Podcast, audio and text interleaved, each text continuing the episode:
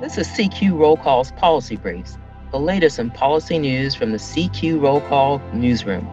I'm Ellen Ferguson. This is what you need to know about the annual agricultural spending bill, which was dealt with this week, as well as the relief bill. They're all kind of rolled into one for a mega package of $1.4 trillion in spending overall for the annual spending bills and $900 billion for relief. The top things that struck me as I covered the bills were that in the annual spending bill, which is the one that Congress has to produce year after year to keep the government running for the agriculture department, and in this case, the Food and Drug Administration is also included in the spending bill, is how they try to maneuver within a fairly tight cap. Overall, the discretionary top line, the money that appropriators can actually make decisions about what goes where, was $23.4 billion. And within that, they've stayed true to some of their priorities. They increased um, funding for um, extending broadband service to uh, rural areas that are unserved. That's been a real um, focus in the last couple of years, underscored by what has happened with COVID 19 and our sudden reliance more on the internet and Zoom and telecommunications. And they also tried to bump up and where they could strategically research in agriculture. Agriculture faces a lot of challenges with crop diseases, animal diseases, both things that exist as well as trying to guard against uh, things that might crop up.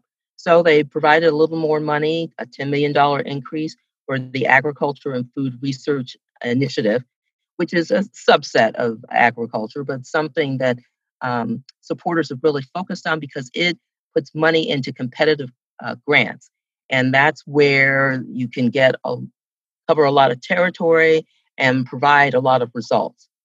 On the relief side, they provided $13 billion for nutrition. And nutrition on a yearly basis is a big portion of what is spent in the agriculture department. The primary program for delivering food aid in the United States is the Supplemental Nutrition Assistance Program, formerly known as food stamps. On the relief side, because you've seen people lose a lot of their financials, the appropriators responded to that. In the in the relief bill, it provides for a six month increase of 15% in the monthly benefits. And that's to try and give people a little more spending power at the grocery store.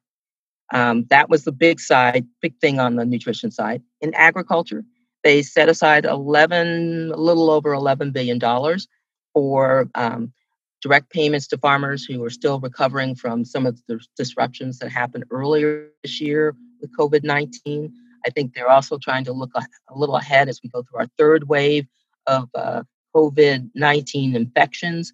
There's money in there for um, increasing uh, food purchases and product purchases from farmers may be, find it hard to sell because of the decrease in demand.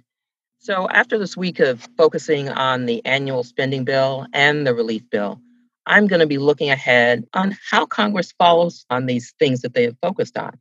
Particularly, I think we're going to be keeping an eye on nutrition, the Supplemental Nutrition Assistance Program, and food stamps, what's going to happen once they get to June, which is when the increase ends, and what other sort of changes or uh, additional spending they might need on the agricultural production side.